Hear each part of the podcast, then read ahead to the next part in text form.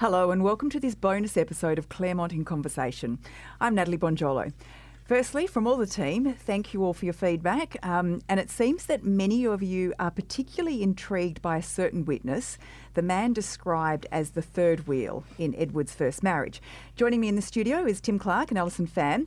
Okay, um, are you able to flesh out some of the details of this fellow's evidence for listeners? Yeah, well, we can try. Um, it was it was certainly one of the um, the talking points of the week from um, from many different aspects. So to put it into context, um, uh, Mr. Edwards married his his first wife in about 1991, um, and uh, they moved in together, obviously quite quickly. Um, but then his first wife, and remember she was the very first witness in the trial, recounted how the um, relationship had, had, had, been on the wane after Mr. Edwards brought a computer home, and he, he basically spent more time um, over the keyboard than he did with her.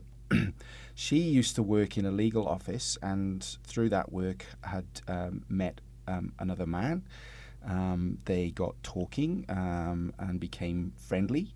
it was actually because of a he had a headache uh, migraine on one of the days, and um, and she had given him some um, some first aid and helped him out. They got chatting.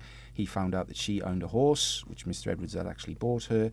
He had kids from a a previous relationship, and they said, well, and she said, well, why didn't you bring them up and they can have a ride of the horse? And that's how it all started. Mm-hmm. Uh, Mr. Edwards' interest in the computer didn't wane, um, and Mr. Edwards' first wife interest in this man didn't wane, mm. and um, they basically um, began a, an intimate relationship, and it became so intimate that um, she basically asked him or suggested to him that he could take the spare room in in the Edwards' marital home, which is um, exactly exactly what he did for for hundred bucks a week, um, and so that's how we got to the stage where, or the position where, Mr. Edwards and his first wife and her lover are all um, living under the same roof. And, and did this we... affair continue while they were all living together? Very much so. Very she, much he was so. the father so, was he the father of her child? Well, yeah. I mean, that came a, a little bit later. Um, but the, I mean, and we've talked all the way along this trial about such intimate details about people's lives in such a, a, a mm. an impersonal setting. And even though this witness's um, evidence was being given from overseas via a video link, um, he was it, quite uncomfortable. It was. It, it, was. Unco- it was uncomfortable yeah. listening at times. Uh, I think for Mr. Edwards as well because. Yes um, having a look at some of his body language, I'm not sure whether he knew all the details. We certainly didn't, having heard the wife's account of what had happened, because very raw that personal was, details. That was yeah. sanitized somewhat. Mm. If the, the, the, the, the third wheel's evidence was true, and he gave an swore an oath to tell the truth. So yeah. whether she, I mean, she might have um, admitted quite a bit of detail um, going on on the, the, the later account that we heard. He was quite nervous about it. In fact, he said he thought she was playing a dangerous game, um, jumping into his bed while her husband's next in the next room. Mm. He actually tried to extricate himself, and then of course, then we heard um, how things went down after that. But the, of course, the prosecution is saying that these emotional domestic upsets have been the trigger mm. for Bradley Edwards to then go out and randomly attack some young women. So yeah. she's um, got to bring out, out, these details. While we heard the first account where it was all very ho hum, easy come, easy go, it was a different story painted later. Um, where we heard he wasn't so easygoing. Mm. He was quite upset about it, but that's from friends. So, because when we first heard these rather salacious details, it was all like a, you know, like uh, who cares? We're moving on to the next one. Yeah. Um, even one, well, his lover of, of the, his, sorry, his lover, his acquaintance or the woman he had an affair with who was older than him, she said, "Well, actually, I, he was the one that broke up, not me." Mm. So there was that little stuff. It was con- quite conflicting at, at yes. times, but it was all their entire sex lives were laid bare. Mm. Very uncomfortable for everybody. Yeah, mm. and, and, as Ali said, this wasn't just done for you know salacious no. titillation. It's done for a specific reason, and the specific reason is the motive that the prosecution or the motive theory that the prosecution has about emotional turmoil. So, and um, in particular um, this um, so the the relationship with this man um, basically led to the breakdown of the marriage eventually. Um, after one particularly um, sort of uh, uh, unfortunate um, incident where Mr. Edwards walked in on the, his wife and the man kissing in his room. That led to basically the breakup, him leaving the house. She followed him, and then, uh, and as Ali alluded to, she eventually got pregnant. And it's that news of her or her breaking that news of the pregnancy to Mr. Edwards. Um, it was in the same week that um, that Jane went missing. And at what point was there confrontation between the two men who were involved in this love triangle? Well, it wasn't really. Uh, was it a confrontation? I mean, uh, according to one, he says, "Oh, he reacted," but then his wife said, "Oh no, he won't mind." Um, he's yeah, it was. Well, and that's the. I mean, the if you put these two accounts of the first wife and the the third wheel side by side, they they were. Uh, in time, they were p- p- perfectly perpendicular, but in detail, they were completely Yes. um, uh, poles apart. Um, so there was the the hug and kiss incident that it's been referred to in court.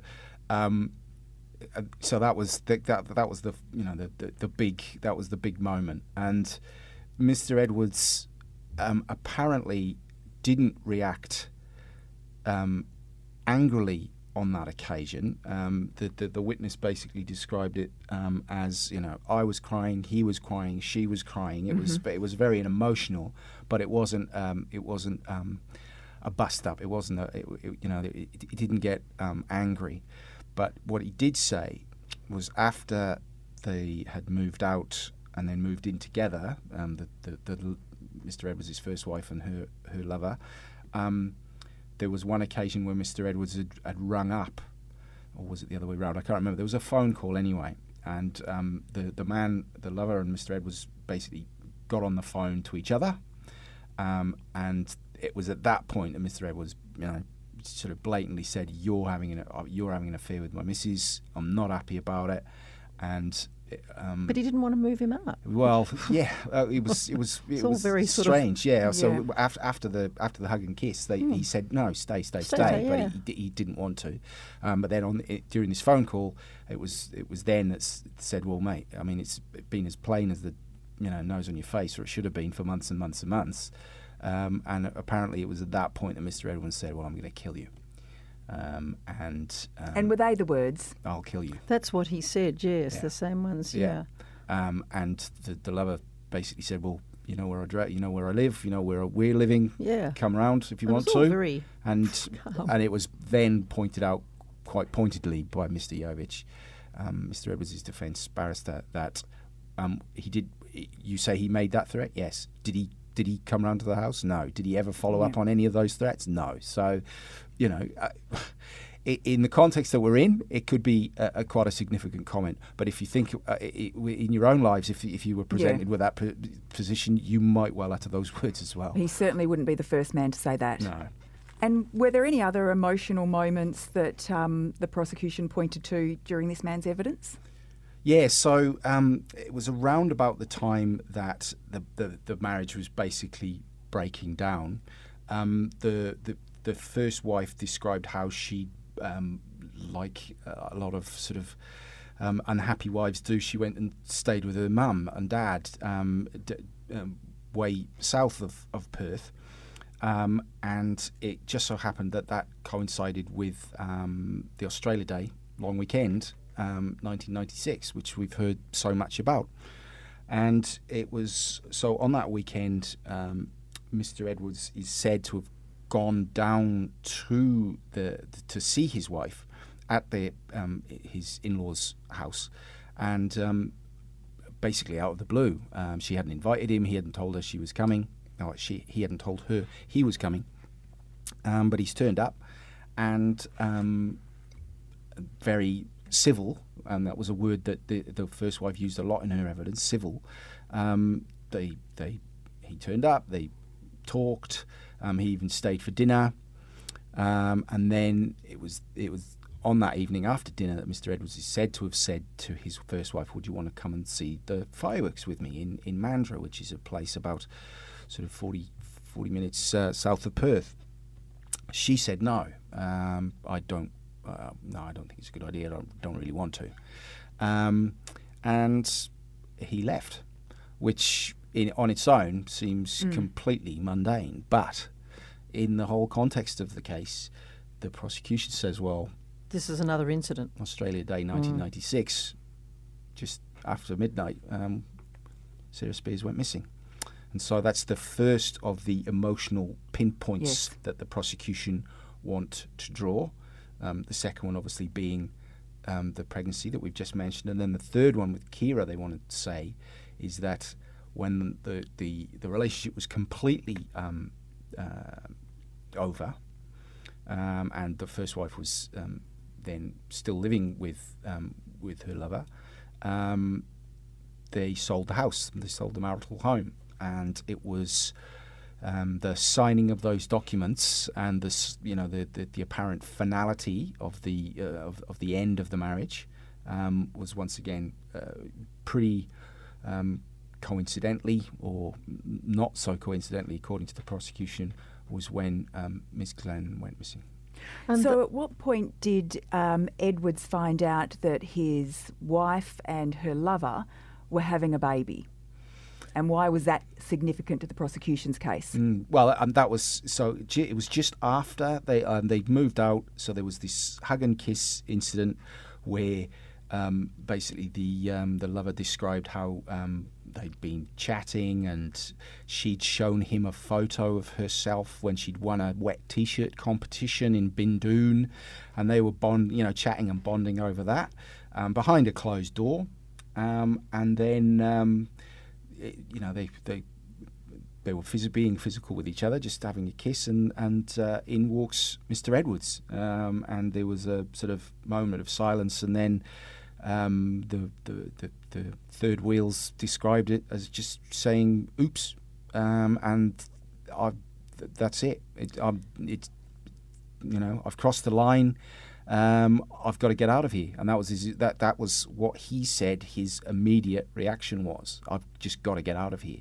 And then we got one of these little tantalising tidbits that we've you know had throughout the trial, where he goes to say something, the judge stops him, and the question's not asked because in this case, he said, "I've got to get out of here. I feared for my life because I didn't want to be in the the house knowing what Mr. Edwards had in his room." And we never heard Dot, any more dot, about that, dot. did we? No. No. Yes. What did he have in his room? Computers? what did he Unanswered have? You know? Yeah. Well, uh, the intimation was that it was something that could possibly do him harm, but we don't know what. Um, and we'll never know what, probably, because, well, as we've discussed before, once uh, a witness is done, and this one was a, That's it. was, was a, a complicated witness to get into court because he was he's living a long way overseas. There was time differences and video links and and and, and whatever. So, And though the prosecution is, um, although he's come over as a fairly calm, non sort of reacting guy, the prosecution has brought in witnesses like uh, saying he had a sleep disorder, psychological um, assessments where he has outlined some problems. Yeah, well, that, I mean, that, that, and that's just another fascinating part Mm. of this case. That on the one hand, you've got work colleagues of Mr. Edwards saying Mr. Bland, that, Mr. that, he, that yeah. you know, Brad never expressed his emotion. No. He was very, you know, very hardworking, very civil, very polite, very quiet. We've had lovers and, and ex-girlfriends saying how he wooed them with roses and used to take them to Italian restaurants and was persistent and and kind. And, but never you know, overstepped the know, line, yeah. never drank, never, yeah. But then you've you've got a little bit of a Psychological, a, a, a, mm. a fork in the road where they say, well, yeah, but I, you know, he did drink a bit, um, and you know, he he, he, he had Sleep disorders. Mm. sleep disorders, so he, he, he was he was obviously you know a, a night owl, Mm. um, and then you've got.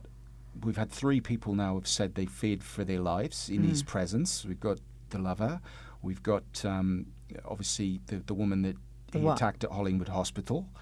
Um, she said, "I honestly thought I honestly Mm. thought I was going to die." Mm. We've had the second wife who said, "I feared for my life." Well, because I was when I was scribbling down all these mysterious ATM withdrawals, and then obviously we've we've um, uh, just on Friday we've had the Huntingdale um, Mm. a victim who's described her own terror. So, on the one hand, we seem to have this hardworking, diligent, quiet, you know, just common garden bloke just going about his business, and then on the other hand, we've got this this completely Quiet, yes. completely Mm. different personality where we know for a fact that he's he's he's attacked three women on he- their, on their own, and um, you know, and Because I- he's I- just I- sat there for two weeks looking like, as I said, just looking straight out, looking neither, neither bored nor anything, just Mm. staring, just Yeah, sitting there. yeah.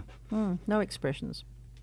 So that probably sums up most of what the the th- the man we call the third wheel, most of what he covered in court.